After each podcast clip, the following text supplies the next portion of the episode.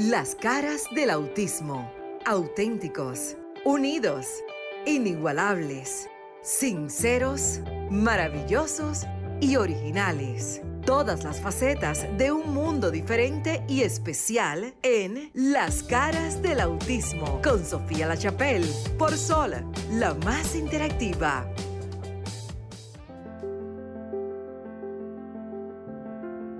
Muy buenas noches. República Dominicana, continuamos en vivo a través del Sol 106.5 FM, la más interactiva. Qué bueno que continúan allí luego de Desahógate, como siempre, ya en el quinto año que entramos este 2023 en las caras del autismo. El programa que ustedes saben los acompañan a las familias, a la sociedad y a todo el que quiera aprender del mundo de la discapacidad, pero para nosotros son las capacidades infinitas. Yo estoy eh, transmitiendo, como siempre, gracias a Sol 106.5 FM y su plataforma, la más interactiva, vía Zoom. También si usted tiene el app, la aplicación, bájelo enseguida en casa, en el carro, también en Roku TV. Hay mucha gente que ya utiliza estos televisores que se conectan como si fuera una computadora gigantesca por la internet. Busque Roku TV busque Sol en vivo para que nos vea. Es que la tecnología nos acerca. Hoy tenemos en el estudio a los compañeros que ya los vamos a presentar, a una invitada. Y uno de los temas eh, que siempre, siempre es necesario volver a hablar es la necesidad de los acompañamientos dentro del salón de clases para la educación especial. Pero bueno, yo quiero decirles que no solamente hablamos desde República Dominicana, sino para el resto del mundo. En esta ocasión, desde la ciudad de Boston, eh, donde hace un tiempo ya estuve y tratamos de reunirnos con la comunidad latina y lo hicimos. También hay varios eh, dominicanos de otras nacionalidades que tienen proyectos en los diferentes mercados donde eh, los latinos estamos. Recordemos que no solo somos dominicanos los que tenemos hijos con autismo, somos todos y ser la voz latinoamericana de todo el que habla español fuera y dentro de los Estados Unidos es un privilegio, porque todavía a esta fecha eh, volvemos a tocar a quien debemos tocar. Las Naciones Unidas ha dicho que somos los latinos y los afroamericanos en el mundo quienes más tarde diagnosticamos, más tarde buscamos y aceptamos un diagnóstico y más tarde, ya sea por cuestiones económicas o gubernamentales, ya saliéndome de la casa, trabajamos con esta población. Hoy vamos a hablar de la importancia del apoyo dentro de un salón de clases de educación especial. A mí me da gracia porque vamos a hablar de educación especial para muchos países y hermanos en Guatemala, en Honduras, en Nicaragua, en El Salvador, en Puerto Rico, en República Dominicana, no así en los Estados Unidos Europa, donde si ni siquiera hay un salón bien preparado de educación especial, pero hoy tenemos que hablar de ese maestro, tutor suplente de educación especial, también se le conoce como maestro sombra, lo que pasa es que hay mucha gente sensible que todo le molesta, está el maestro eh, tutor de educación especial, como quiera que se le llame, es ese educador entrenado para acompañar uno a uno dentro del salón de clase donde tienen a un estudiante no solo de autismo, sino de cualquier otra discapacidad. Bienvenidos al programa. En el estudio los dejo para escuchar a nuestros compañeros, a Luis, a Maritza, me parece que Cristina, el doctor y eh, nuestra invitada que nos va a hablar del tema. Gracias por su compañía. Señores, los teléfonos, esto no es un monólogo. Pueblo, llamen, que las llamadas son gratis. Así es. Bueno, señores, gracias. Luego de escuchar a nuestra querida Sofía Lachapelle desde la ciudad de Boston, los Estados Unidos, queremos regresar aquí a los estudios de la cabina de Sol 106.5, la más interactiva, y este programa Las Caras del Autismo, que como siempre traemos información, traemos conversatorios con profesionales del área que pueden ayudarnos y darnos luz de los diferentes temas con relación a la discapacidad. Yo soy Luis Merán y estamos aquí junto a este gran equipo que sábado tras sábado venimos a las 7 de la noche para compartir una hora completa con todos ustedes. Llamen, quiero recordar los números telefónicos nuestros. Si está en la República Dominicana puede llamarnos a través de la línea 809-540-165 y si está en los Estados Unidos o en Europa puede llamarnos al 1 833-610-1065. Así comuníquese con nosotros, pregúntele a nuestra invitada, pregúntele a Marixa, al doctor a Cristina o a Sofía La Chapel cualquier tipo, y a mí también, ¿verdad? cualquier tipo de, eh, de duda, de inquietud, que inquietud que usted tenga. Así que bienvenidas y bienvenidos. Señores, buenas noches. Después de esa introducción que tanto ha hecho Cristina, eh, oye Cristina, oye, Cristina me cambiaste de sexo. Lo que pasa es que yo hablé con Cristina antes de Sofía desde Boston, con ese frío que debe estar haciendo allá, es Sofía. Y Luis aquí, nuestro compañero. Señora, la cosa está que pela, pero estoy por aquí por un asunto no solo familiar, siempre toco las puertas, pero más aún les cuento que el jueves, déjame meter esta colita, el jueves vamos a estar en el Congreso de los Estados Unidos invitada. ¡Qué fina! ¡Qué elegancia! ¡Qué fina! Etiqueta, ¿no es? No, es por el tema de los dominicanos, eh, Dominican Son de Hill, que son estos dominicanos que han hecho algún tipo de aporte no solo dentro de nuestro país, sino fuera, para hablar de los temas que nos interesan. Y ustedes saben de qué yo voy a hablar, no se lo tengo ni que decir. Exacto, de autismo, de autismo. Nuestra embajadora. Nuestra embajadora. Agradecer, señores, a Dios que nos da esta oportunidad de cada sábado llegar a través de, la, de esta gran emisora de Sol 106.5, la más interactiva. Y nada, hoy tenemos un plato fuerte. Deja que Cristina y el doctor se presenten. Pero de antemano le decimos, hoy tenemos dos temas importantes. Primero, está nuestra invitada que ya llegó tempranito y qué bueno porque así nos va a aprovechar la hora para hablar toda una hora. Vamos a dividir el tema. Primero vamos a hablar sobre ese apoyo que necesitamos las familias y después, señora, vamos a hablar de que debemos cuidarnos porque te apoyo. Pero y después, ¿qué pasa contigo como padre, como madre? ¿Qué se hace? Para eso está Soraya con nosotros en el día de hoy. Cristina, hola, buenas Quiero decirle, antes que Cristina haga su, su presentación, que es muy amplia, como siempre, que Cristina está como muy rejuvenecida. Oh. Sí, sí, sí, yo creo como se dio un baño de, algo. De juventud. De juventud, exactamente. discúlpame, Merán. Buenas noches, público, Radio Escucha y todos los que nos siguen. Dios le bendiga a todos. Te corrijo. Yo no sé en tu acta de nacimiento, pero en la mía dice, nació en la ciudad de Santo Domingo la niña Cristina. Ah, o sea, sigue siendo niña. Perdóname. Ah, okay. Yo no sé los demás. y esa parte no se modificó en la ley ahora. No se modifica. Yo puedo, pueden pasar los años, pueden pasar los días. Pero realmente yo sigo siendo la niña Cristina. Buenas noches a todos y todas y vamos a disfrutar este tiempo. Gracias, niña. Estoy muy contento porque vengo de participar en un escenario donde había 150 líderes comunitarios trabajando por la cultura de paz. Eso me alegra. Entonces, por otro lado, eh, veo dos cosas importantes acá. Yo de que llegué estoy escuchando que la bienvenida y yo estoy diciendo bien los bien hallados que están acá. Felicidades para ustedes los bien hallados que están acá. y, aquí. y con mi querida amiga Sofía La Chapey Oh, me salió y se iba entero. Sí, se, salió, se salía entero, sí. Eh, Josefina Chapey, por mm, darnos esta oportunidad cada sábado que venimos acá de hablar de un tema de suma importancia. Cuando hablamos de cualquier miembro de la humanidad, y más cuando tiene una condición de vulnerabilidad, estamos trabajando a favor de la dignidad humana. Respeto a la dignidad humana la dignidad humana se busca muchas definiciones y es simplemente te respeto, te amo, te quiero porque tú eres humano igual que yo. Y dijo mi primo hermano Seneca, que tú sabes que verdad, el primo. Su primo hermano. Y mi primo Seneca. Crea juntos. En el mismo barrio creamos los dos. Se criaron juntos, ese señor es viejo. Cuatro, no, yo soy un ser viejo, seré un joven con experiencia y edad acumulado. Tal, en el caso suyo es igualito, su cédula, su acta de nacimiento dice el niño. Exacto, y, y de la dinastía de los Alcedo. Eh, para que tenga fino, algo. fino. Sí, porque soy cuarto. Entonces, en definitiva, eh, feliz de este escenario. Y cuando hablamos de dignidad, reitero, lo de Seneca, me gusta mucho, aunque choque. Nadie más que nadie en este mundo. Todos somos iguales. Construidos del mismo barro y respiramos el mismo aire. No hay aire para rico ni aire para pobre. Y biológicamente todos los humanos somos iguales. De adelante los egos Los puritos son inventos, que yo lo derivo con mi primo hermano Seneca, que hace cuatro mil años que nació, pero él y yo veníamos juntitos en el mismo barco. y nada.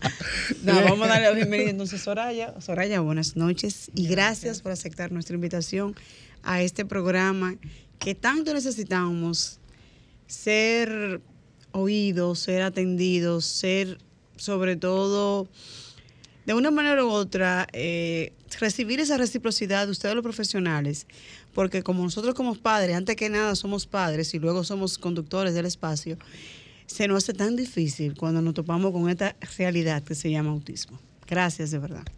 No, muchísimas gracias a ustedes por recibirme. Mi nombre es Soraya Mercedes, yo soy licenciada en psicología eh, y soy amante, yo soy amante del ser humano.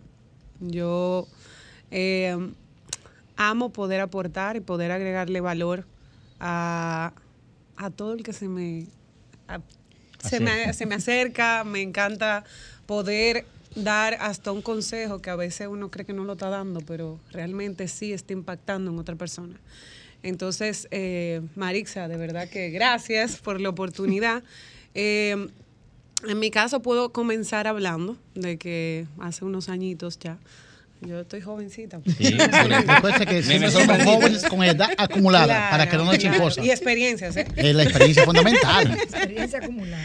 Eh, bueno, yo le quería contar que, bueno, yo joven, inmediatamente terminé eh, mi licenciatura en psicología, pues yo me encaminé por em, trabajar con niños con autismo y inicié trabajando siendo acompañante en los colegios, que de hecho escuché a, Sofía, mencionar esa parte. Y mi experiencia, es que eso fue maravilloso, yo tenía 21 años, no me cuenten, ¿eh? yo tenía 21 años, no tenía hijos en ese momento, pero ya tengo tres. y mm, yo trabajaba con un niño de, en ese tiempo, él tenía 5 años. Mi experiencia fue maravillosa. La verdad que yo aprendí mucho porque inmediatamente salí de psicología, pues fue como un entrenamiento en el campo de, de, ese amor que tú le, que para mí, para mí de verdad, lo primero que tú tienes que hacer para tú trabajar con un niño con esta condición es trabajar desde el amor. Desde el amor. Cuando tú trabajas desde el amor, tú y tienes las herramientas para poder apoyarlo, para poder guiarlo, eh, es muy diferente. Eh, el aprendizaje significativo que tiene ese niño o esa niña eh, se queda, ellos lo, ¿cómo diría? Lo, lo acogen, lo perciben, lo vuelven parte de sí y lo repiten sin tener que uno volver otra vez y volver otra vez. Aunque sí, hay que tener paciencia para volver otra vez y repetírselo.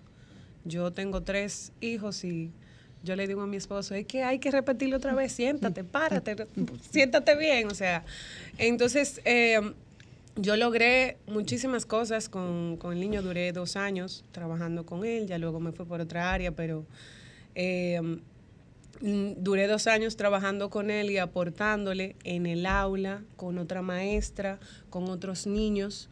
Eh, al final me volví asistente del equipo de, de niños y el niño logró tener un vocabulario donde podía expresarse, donde podía decir quiero esto, Eso es esto no lo quiero. Eh, de verdad que ojalá y su madre me estuviera escuchando porque todavía tenemos contacto y todavía el niño me dice Soraya me quiere llamar. O sea que yo creo que hice un gran trabajo en esa parte, siendo maestra acompañante. Es, es, importante y vital muchas veces eso que tú has dicho, que deben hacer desde el amor, la paciencia, la tolerancia.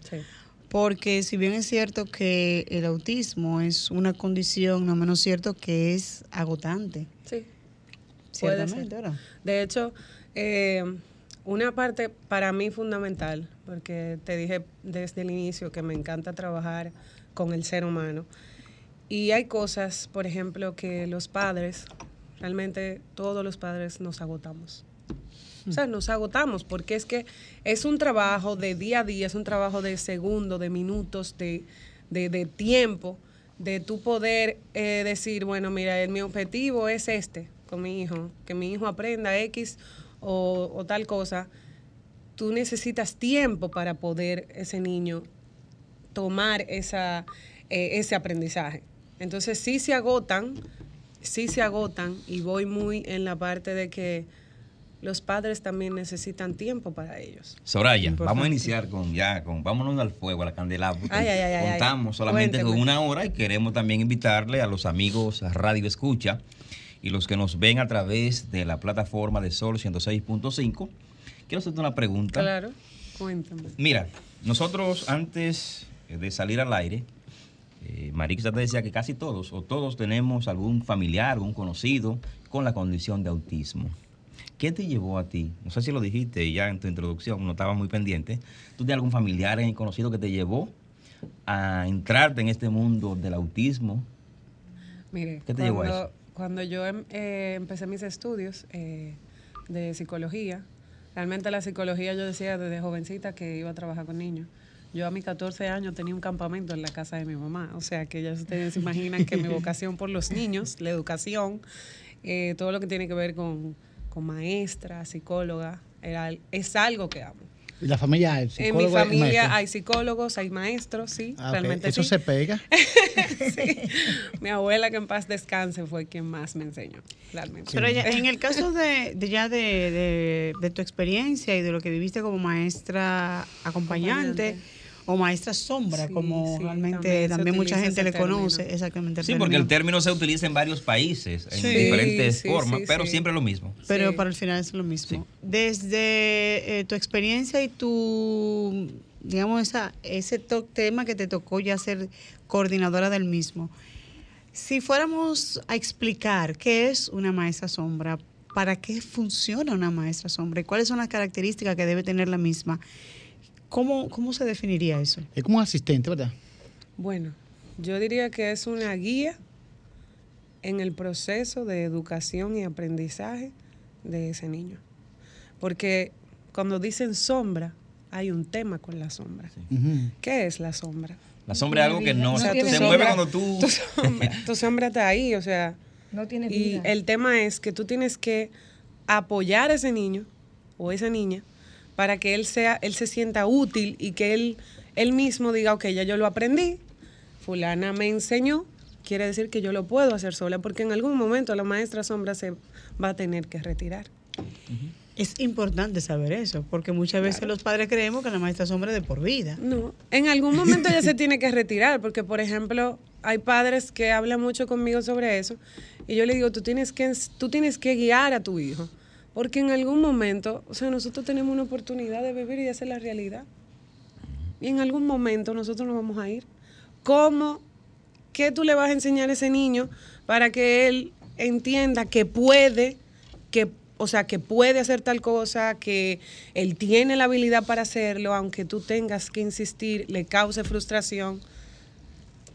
La maestra Sombra, ¿por qué espacio de tiempo promedio debe acompañar a un niño con alguna discapacidad? Bueno, realmente depende. Depende, porque por ejemplo, yo inicié con, ese niño, tenía cuatro años, yo duré dos años, me retiré en el sentido de que ya dejé de trabajar con él, eh, porque yo lo que hice fue que me, me uní a equipos multidisciplinarios que trabajan con niños con esa condición, eh, a orientar a las maestras sombra. O sea, yo comencé a apoyar a equipos multidisciplinarios a formar maestras sombra. Ahora mismo no lo hago, pero sí lo hice en su momento. Formé maestras sombras, iba a colegios, eh, pero entiendo que depende. Depende del. Hola. yo voy a intervenir. Líder, perdón, ahí mismo, para, Hola. por la entrevista, pero sí, en mismo orden. El maestro sombra, como te dice, que reproduce, ¿qué tiempo promedio necesita un docente para convertirse en maestro sombra, ya como una especie de, eh, decir, de especialidad, porque viene siendo como una especialidad, porque maestros somos todos cuando nos certificamos en la universidad, pero más o menos como una especialidad, entonces, o con la parte esencial, más o menos. Bueno, mire, yo, tú me preguntabas que qué perfil tiene ese maestro acompañante. Entiendo que debe estar en el área de educación, en el área de psicología, porque maneja, maneja criterios y conocimiento basado en psicología, en conductas, en, educación, en aprendizaje significativo, bueno, en todo lo que tiene que ver con, esto que necesitan esos niños. Eh, pero para una persona aprender, ya siendo psicólogo, porque ya yo era psicóloga, o sea, yo era licenciada, puede ser una persona que esté de término y tú entrenarla, en el caso mío que lo hacía, yo la entrenaba, pero yo le daba seguimiento y yo duraba prácticamente cinco meses dándole seguimiento. Yo iba al colegio, yo veía cómo hacía el proceso y realmente así fue que a mí me enseñaron. Tenemos una llamadita antes de que Cristina entre. Y, Sofía, que Sofía también en línea. Hola, buenas noches. Muy buenas noches. Sí, buenas noches. Te saluda el más interactivo de la romana. Yo soy Enrique. Saludos a la romana. Ok, para preguntarle, el que pregunta no es que sea una persona bruta, sino porque quiere aprender. Tiene inquietud. ¿Qué significa amnesia? Esa es una. El Alzheimer, yo sé qué significa el Alzheimer. El Alzheimer es la persona que se le olvidan las cosas. Pero amnesia, yo no sé qué significa amnesia. Bueno, también pues, gracias. Déjame darle paso a esta llamadita. Sí, buenas noches, te estás en las caras del autismo. Sí, sí, buenas noches. Mi nombre es Luis Martínez, yo soy coordinador de un politécnico y realmente en el nivel inicial, observando lo que es la estructura del sistema educativo, necesita de que en verdad se sustente a nivel pedagógico lo que es el maestro sombra, dándole una importancia desde una perspectiva en que en verdad pueda ser útil para sustentar el proceso de enseñanza y aprendizaje que los niños tantos necesitan hoy en día debido a los tantos cambios curriculares que existen. Muy, buen aporte, gracias por su llamada, gracias, por estar en sintonía. Eh, tenemos a Sofía y después Cristina y la doctora para que y te queda la pregunta en, el aire de qué es la agnesia para el, radio escucha. Sofía. Sí. Bueno, quiero intervenir desde la perspectiva cómo se utiliza el maestro de apoyo o tutor o sombra en Estados Unidos. Tiene que partir desde un punto, porque los padres que nos estarán escuchando dirán, bueno, pero eh, ¿cómo lo logro? ¿Cómo debería ser a nivel mundial? No solamente en Estados Unidos. Primero, como ustedes saben, se hace una evaluación del estudiante. Digamos que es autismo Luego, a los estudiantes de educación especial se le prepara un documento que es una guía de su desarrollo escolar para no ser tan prácticos ni o hablamos de psicología o hablamos de educación. Entiendo que los maestros deben tener conceptos de psicología, pero a nivel educativo vamos a ser más pragmáticos. No todos los maestros sombras son psicólogos. Sí tienen que tener el conocimiento de ser educador en el área de educación especial. El maestro acompañante dentro del aula de educación especial ¿Cómo lo hace con un niño directamente? Primero que nada, se debe tomar esta decisión en un grupo multidisciplinario donde están las maestras del niño y donde están los padres del niño. Luego que se pone en un documento o se escribe que se llama un plan de educación individualizada. No voy a entrar en detalles porque lo tenemos en algunas escuelas, en otras no lo tenemos, pero es lo que debe de hacer. Es como anotar en una libreta las metas que debería ese niño alcanzar dependiendo del grado. Ejemplo, si está en el kinder o en el primer grado y usted ve que o lee muy rápido, porque las personas con autismo o muchos ya saben leer autodidactas, lo aprenden solo, o simplemente hay un retraso, porque no tan solo es porque es autista, puede haber un retraso en la educación, en ese desarrollo de aprendizaje. El maestro tutor acompañante lo que hace es que mientras la maestra regular o el maestro trabaja con los otros 18 o 20 estudiantes, se concentra directamente con este estudiante de educación especial, con un plan de trabajo diseñado y, por ejemplo, están leyendo un libro. Los demás niños en el salón leen a X velocidad un párrafo, mientras que ese estudiante de educación especial con ese maestro uno a uno, el maestro le trabaja estrategias de acomodación y modificación. ¿Qué es esto, Sofía? Es el mismo párrafo. El perro que brinca en el parque está cansado. Ya esto lo leyeron, por ejemplo, los demás niños. Ese maestro especial lo que hace es que le acomoda esas dos oraciones a la velocidad que vaya este niño. Significa que dentro de todo el complejo de estudiantes trabaja en solitario con ese estudiante especial para tratar de ir aprendiendo a su ritmo y no igual a los demás. Así es. Aquí está Cristina también, que va a explicar entonces cómo se, hace aquí en las escuelas. Ella trajo incluso algunos recursos. Algunos recursos y aquellas personas que nos están sintonizando a través de, eh, del sol, a través de, de, la internet, puede verlo. Y el que no se escuche, entonces, eh, los programas los suben de lunes a martes para que puedan ver las imágenes por YouTube y así puedan entender, Cristina. Y si también quieren comunicarse con nosotros, yo les recuerdo los números telefónicos nuestros, para que así puedan preguntarle a nuestra eh, invitada y a los profesionales que nos acompañan en este programa Las Caras del Autismo. Si en República Dominicana puede llamarnos al 809 540 165 y si está en el exterior al 1-833-610-165. Vamos arriba, Cristina. Excelente. Para seguir el hilo conductor que nos deja Sofía, decíamos nosotras aquí tras bastidores que ese mismo párrafo, la maestra acompañante o maestra sombra, toma los pictogramas, o sea, recursos que se pueden construir en la casa o que la puede construir. Lo, veo mejor la cámara. Sí. Recursos que se pueden construir, sea en la casa, en la escuela. La maestra siempre anda. aquí para yo ponerlo aquí, que se vea mejor. Eso es, hay una. Esto es. La maestra acompañante siempre anda con su bultito de sorpresa, anda preparada. Porque Como andan no los sabe con la Biblia. Sí, sí, sí, Con su arma de reglamento. Debemos andar con un arma de reglamento. Dependiendo de la situación que hoy yo enfrente con mi niño, pues, o mi niña, yo voy a trabajar de acuerdo a esas necesidades. El niño con la condición de autismo maneja mucho el tema de Por los ejemplo, pictogramas. que tengo en la mano. Eso es un, un libro de cuentos sensorial, está hecho con FOAM. Hay instituciones que se dedican a construirlo y que te venden los recursos y mamá lo arma en casa o la maestra. O sea, fíjense, señores, que esto ni siquiera es algo tan eso caro. Es artesanal. Exactamente. Eso es totalmente artesanal. Lo puede hacer con el niño y luego entonces. Entonces le venden el paquetito con cada uno de los eh, elementos. Entonces se construye de acuerdo a la necesidad que tenga el niño de construcción en ese momento preciso. Te tienen el perrito, te tienen la luna, el sol, las estrellas, los lo que, números, los colores. Los números. Entonces, de acuerdo a la necesidad, pues se van tomando los recursos. Otros recursos que debemos tener a la mano y son muy comunes. Todos en casa tenemos una botella. Cuando el niño no está muy regulado, yo puedo ponerle agua y ponerle algunos eh, elementos de colores. ¿Usted tiene una arena ahorita? Sí, la arena. Sí, sí. Yo pensé que era gofio ahorita. No. Cuando lo trajo ahí. Mira, ella arena. Esto es arena, arena de la playa. Arena de la playa. Okay. La arena tiene un. Eh, para los niños que son sensoriales, podemos trabajar. Hay niños que no resisten esas texturas. Entonces no podemos utilizarla. Hay que conocer a nuestros niños y niñas para utilizar los elementos que vamos a utilizar. De ahí eh, la importancia que decía Sofía hace un rato. La maestra acompañante se selecciona con un equipo multidisciplinar.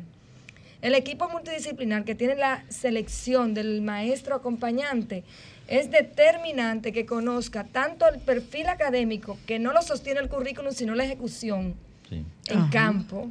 Ojo con esto. El papel aguanta todo, pero la ejecución en campo con mi niño. Como decía Soraya al principio, ella iba y verificaba en la escuela. Es lo que me va a dar a mí la, la posibilidad de incluir a esa maestra en una sala. Pero también el maestro titular del grupo grande tiene que aprobar esa maestra porque la va a observar, va a validar la competencia que tiene y no puede dejarse sola porque tiene que ir.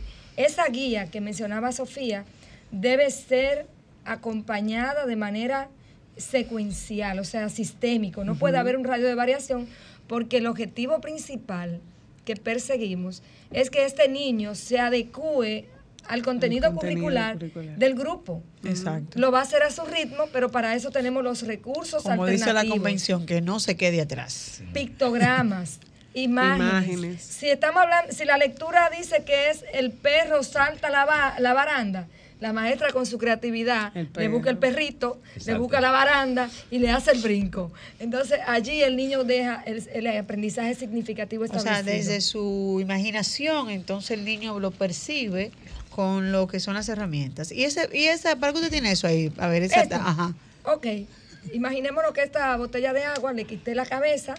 Aquí esto es un, un potecito de suero. Sí, de suero. Entonces pegamos esto y con el niño vamos a empezar a trabajar los turnos. Vamos a jugar. Vamos a ver. Vamos a ver. Atención. atención, atención. Aunque esto es radio, pero que nos puede ver por, por, por, Zoom. Esas son lentejas. Pueden entender, mira, ella tiene una lenteja en el, aquí. Puede ser habichuelas, puede cualquier tipo de grano. granos cualquier tipo de granos. Vamos a ver, vamos eh, a simular que estamos con nuestra, nuestra niña que no espera turno. Mi turno.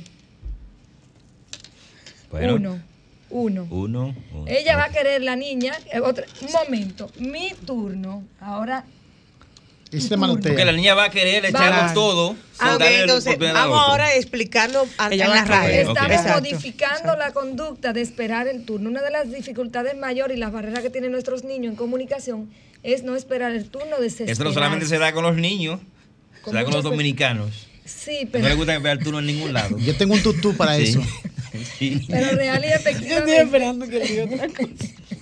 Pero, pero aquí la idea central es los niños con condición.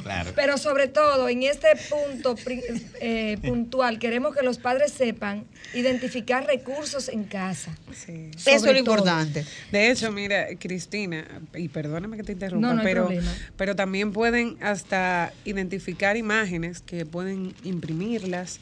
Por ejemplo, el tema de las emociones, para que ellos puedan identificar qué emoción están viviendo en, en X momento que se le presente eh, y pueden eh, cortarlas, o sea, imágenes, literalmente una cara feliz, una cara triste, una cara llorando, para que cuando el niño, por ejemplo, esté presentando una frustración X o una incomodidad o tristeza, pues em, presentarle la imagen y decirle que, eh, cómo, que en, o sea, ¿Cuál, de estas? ¿cuál de estas está sintiendo? ¿Cuál de estas emociones está sintiendo? Muéstramela. Padres que nos escuchan. Eso es. En su casa. Eso ayuda mucho también a tu conocer eh, en qué momento, cómo se está presentando el niño, eh, qué está viviendo por dentro el niño, que tal vez no lo puede, no lo puede hablar, comunicar. Entonces se frustra. Perdona, ahí tiene lo que se llaman las emociones. Entonces harían copiarla todas, los de tristeza. Sí, todas las emociones. Es decir, porque te sale barato y los padres muchas veces creen que todo es, eh, dinero. Es dinero. Pero así, como usted plantea, en cualquier parte del mundo usted googlea las, emociones, aunque llevamos viejos. Bueno, yo eh, eh, estudié psicología positiva y para conocer las emociones, y tengo más de 38 años en aula, la conocí hace menos de dos años. Estudiando, ya he estudiado psicología forense para, para hablar con los benditos crímenes, pero no había detenido hasta en el año 2020 que hice un curso de psicología positiva, donde tuve que tratar todo tipo de emociones. Ahí fue que yo razoné, pues la conocía de niño, pero... Y las emociones son tan importantes. Exacto, hacia adelante. Eh, pero muchos de nosotros no sabemos expresar. Uno yo manejo el tema de los conflictos y uno de las graves eh, situaciones que genera violencia es no saber expresar nuestros las emociones que estamos sintiendo en este momento. Y adelante lo práctico para la, no salirme del tema, es que la gente reacciona abruptamente por no saber expresarse. De manera reactiva.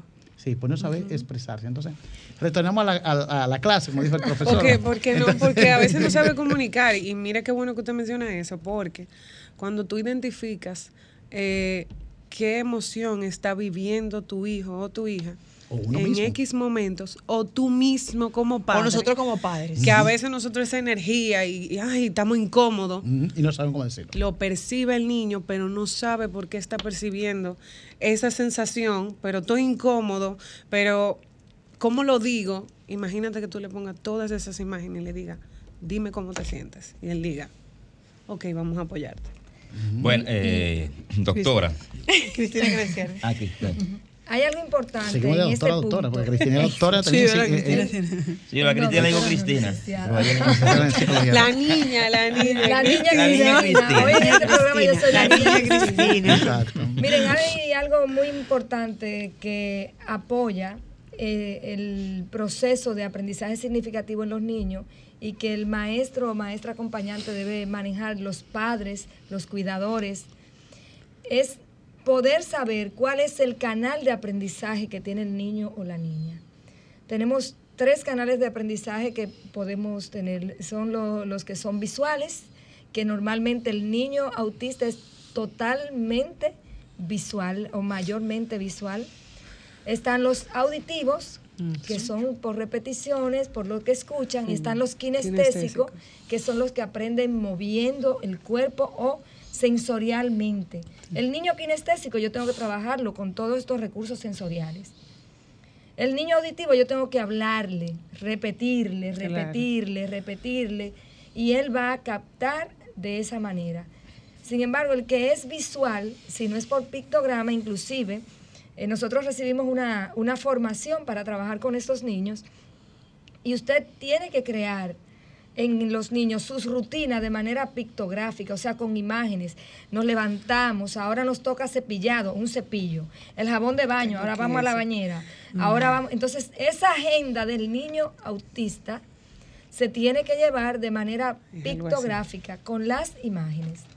Yo le exhorto a los que nos escuchan que busquen lo que son los pictogramas para comunicarnos con nuestros niños y niñas. Y allí hay infinidad de recursos a disposición de las familias. De las familias. Siguiendo esa misma línea, hemos, hemos hablado de las emociones de los niños, pero recordemos al principio del programa que hablamos sobre también esos padres que reciben esas emociones esas frustraciones, ese no sé qué hacer o he hecho todo lo posible que está a mi alcance y como quiera no he visto ningún avance.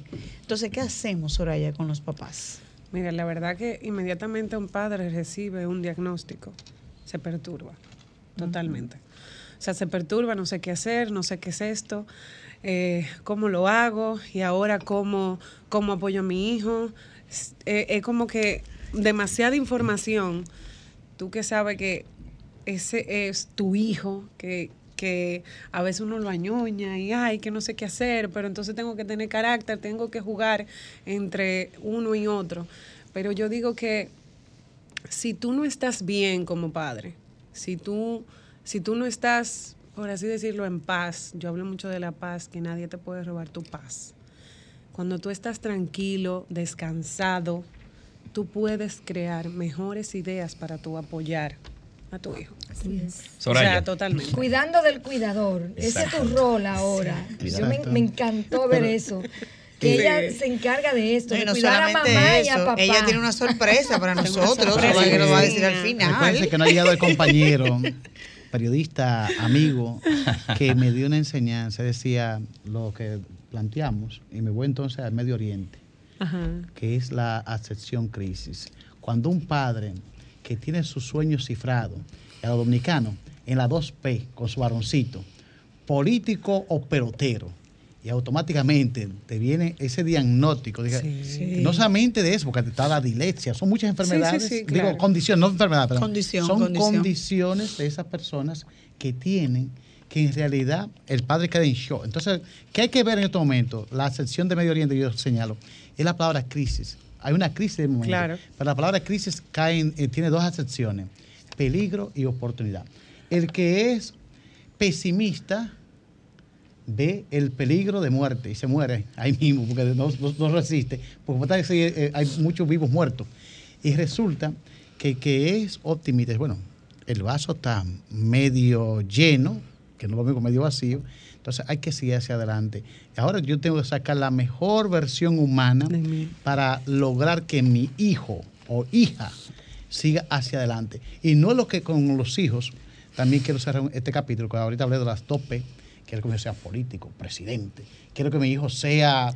Eh, expectativas muy, expectativas porque uno tiene que... Entonces adelante, con, la, viene la otra parte, decime en todo momento, recuérdate que este es mi regalo que Dios me ha dado, pero no, no lo voy a moldear yo, sino como Dios quiera. Y entonces yo, como instrumento de Dios, única y exclusivamente estoy para facilitar las herramientas necesarias y ver hacia dónde llevo. Eso sí, no encasillar lo que aquí me, lo aprendí también en este programa, que él es autista y que este, lo tenemos entonces para capitalizarlo económicamente y hasta para pedir. Yo tengo un hijo autista, de autismo. Lamentablemente, no es para eso. Si hay que recurrir a lo que llaman entonces la caridad pública ante cualquier eventualidad, que el, instrumento no solamente sea el niño, que tú dices, bueno, yo, si es necesario, para que sacrificarle a uno, sacrifique todo lo que diga, he quedado asignado, pero tengo que hacer otro paso. Si hay que hacer un radio maratón, lo que sea, se hace para eso, pero no es que únicamente vamos a utilizar al niño como una condición para Eh, modo vivendum. Eh, modo vivendum. Entonces, eh, perfecto, me ayudó con eso. Y recuérdense que esa es una genia. En conclusión, le dejo entonces mi, esa es mi inquietud por lo que mi amigo Wayne, debe poner un nombre artístico, John Wayne, que yo soy baño, nunca se pronuncia esas cosas. Ese colega periodista. Entonces, eh, eso con ello descubrí esa parte, porque es verdad, cuando te dan un diagnóstico que, que, que tú no esperas, que tú tienes grandes ilusiones, que para concluir mi tesis, los padres, los hijos, lo vemos sobre gigantes sobre nuestros hombros. Yo llegué a ser abogado. Felicidad para todos los abogados. El día de ayer comenzando como dice. Eh, pero yo quiero mañana que mi hijo no solamente sea abogado, sino que yo también soy fiscal, pero yo quiero que mi hijo sea procurador general de la República, montado sobre la... Y entonces digo, bueno, el niño tiene esta situación. Y ahí te digo, esa ilusión... Se frustró la ilusión. Se frustró la ilusión. Entonces, ahí no es lo que yo quiero, es lo que el destino, si, si hay destino, o las condiciones que se ha presentado. Así es, uno tiene que dejar que muera el niño con el que uno soñó y empezar a ver y a vivir por el que tenemos. Quiero recordarles, señores, a las personas que se acaban de sintonizar este programa Las Caras del Autismo, que si quieren comunicarse con nosotros y hacerle algunas preguntas a nuestra invitada del día de hoy, nuestra invitada estrella, la señora, señorita Soraya. Pueden llamarnos desde República Dominicana al 809-540-1065 y si está en el exterior al 1-833-610-1065. Quiero aprovechar este momento y enviarle un saludo a la joven Jubelkis, quien está en Miami, que tiene una niña con la condición de autismo y estuve participando en una, un conversatorio que tuvimos eh, antes de ayer. Quiero también aprovechar el tema del maestro acompañante o el maestro sombra para que aclaremos, porque yo tengo una duda. Desde que vi que íbamos a tratar el tema me llamó la atención, por varias razones, pero la principal es que en mi casa tenemos un adolescente con la condición de autismo y le hemos buscado una persona de confianza para que lo acompañe a la escuela pero según las definiciones que hemos dado, que ustedes han dado del maestro eh, acompañacante o sombra, no encaja con lo que ella hace. Ah. Al igual que yo, problema. Ya hay conflicto ahí. Posiblemente. Sí, porque hay que, ver todo. La misma situación por la que yo estoy pasando, hay muchísimos claro que radio escucha que estén pasando. Entonces quiero que aclaremos la situación. Mira, bueno, voy, voy, eh, voy, ya Es adolescente. Compañeros, permítanme decirle con esa duda que tiene, yo estoy escuchando el programa. Claro. Y, siento que la gente o está dormida o se me aburren y cambian de sintonía. Vamos a ir a, ver si nos llaman. Me encantaría que nos llamaran, que nos hagan preguntas, porque eso es raro que la gente no esté llamando. Pero Luis, te voy a contestar. Mira, ¿qué, qué actividades? Porque todo, señores, está en la internet. A veces cuando tenemos una pregunta en estos programas también aprovechamos. Miren, buscando simplemente aquí en la internet qué otras actividades adicionales puede hacer un maestro sombra o maestro titular o tutor especial. Bueno, el auxiliar en el aprendizaje especial puede hacer varias funciones y está a cargo de varias funciones, no solamente dentro del salón de clase y tampoco está limitado a la edad del estudiante, porque puedes trascender que pase dependiendo si alcanzó esas metas educativas, emocionales y de autoindependencia dentro de sus actividades académicas. Puede transicionar, puede pasar hasta la universidad de ser necesario y también un acompañamiento, por ejemplo, como un tutor fuera de la escuela para hacer las tareas. Pero en Estados Unidos incluso se utilizan para las actividades extracurriculares, como ir a los deportes, acompañarlo en el recreo, acompañarlo en la hora Entonces, no solamente es para estricta y exclusivamente el aprendizaje académico. También es un auxiliar, como ya dijo Cristina y la, nuestra invitada, en un proceso de eh, sobrecarga o sobreestimulación sensorial. Por ejemplo, Máximo, Máximo cuando estaba en la escuela, que era lo que hacía la maestra que estaba con él en un momento determinado, que es un eh, eh, niño con autismo y hiperactividad, cuando ya se volvía muy disruptivo, él tenía que dar unos paseos fuera del salón de clases, en las inmediaciones de la escuela, para poder volver a tener una regulación de la parte de la hiperactividad y volver a entrar al salón de clase, esta persona lo acompaña a caminar, por ejemplo, que era lo que hacía con el mío y con muchos otros, fuera del salón de déjame coger la llamadita. Escúchame. Excelente. Dame un segundito. Hola, buenas noches. Hace rato que llamé preguntándole qué significa amnesia. Sí, lo tengo aquí anotado. Lo tengo anotado. Lo tengo anotado, tranquilo, no se lo va a olvidar. Fue, fue un señor llamó a esa misma emisora de G, dijo que ese romanense como que sufre de amnesia. Entonces yo creo que yo no sufro. Usted está, usted está. Pero no se preocupe, que las psicólogas aquí le van a dar el diagnóstico. No se preocupe. Mira, eh, gracias por estar seguir en sintonía. Sofía dijo algo y Soraya aclaró y dijo que también hay acompañantes de, para tipo social. No, lo que pasa es que Sofía mencionaba que hay muchas actividades que realiza un maestro acompañante o un maestro realmente sí es así. O sea, puede hasta ir a, a, las clases extracurriculares de ese niño. Y cuando hablaba de la parte social, es porque, por ejemplo, puede estar acompañándolo en una, en una, en una, en una clase de que, que tenga extracurriculares de niño, lo está acompañando y también lo puede estar guiando como, como él o la niña eh, tratar a los otros niños, cómo comportarse en ese espacio, o sea, por eso la parte social. porque también esa parte es importante. No me, no me no me dejan que yo desarrollara la pregunta, pero vamos a tomar la. Hola, buenas noches. Pues sí, mire, yo tengo un hijo con una condición de aspe, tiene 14 años.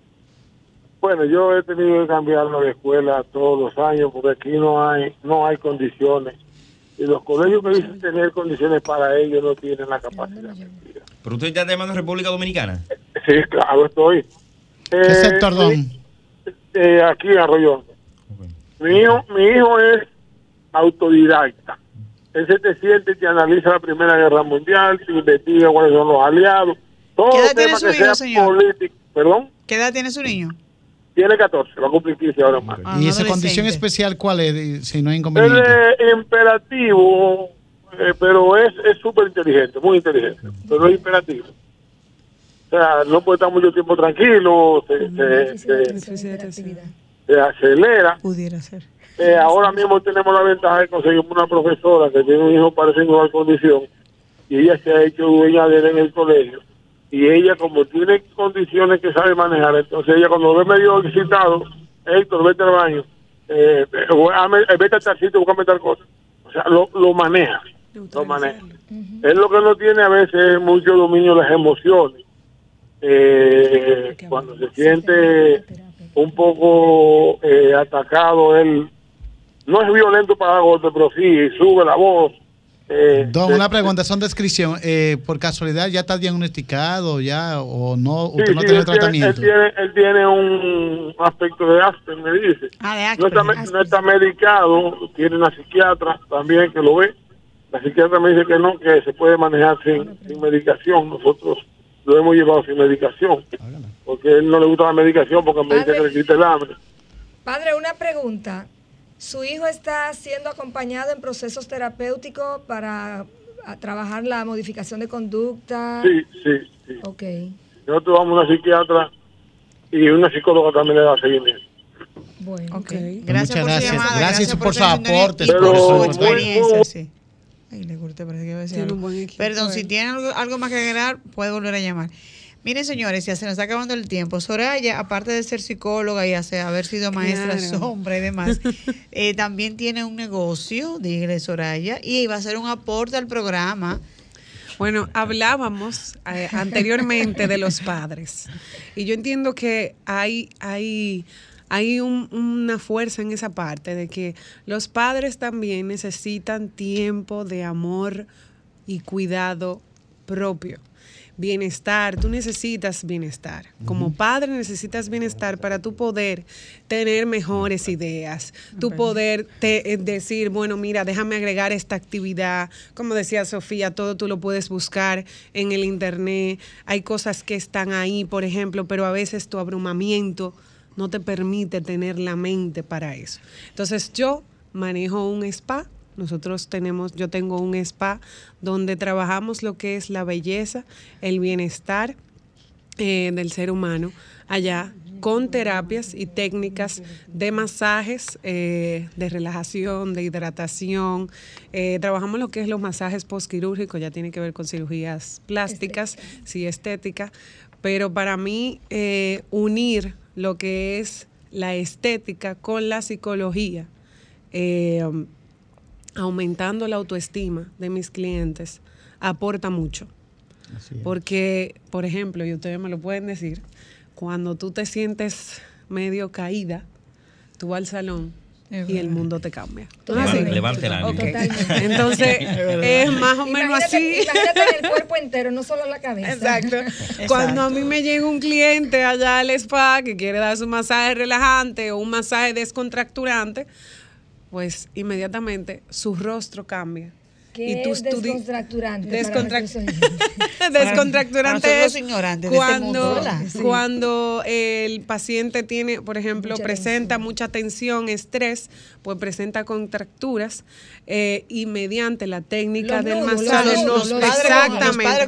los, nudos, los nudos, eh, por mucha tensión, por mucho estrés que, se, que a veces se presenta mucho aquí en Ay, Dios mío, en la nuca. exactamente, uno dice que, si me siento pesada aquí. Bueno, pues entonces nosotros lo que hacemos es que mediante las técnicas de masaje, pues durante un masaje puede durar 45 minutos en todo el cuerpo porque trabajo a nivel corporal. Con una sola sesión usted puede mantenerse bien. ¿Cómo así? Con una sola sesión. No, si llegas así como ella menciona, no.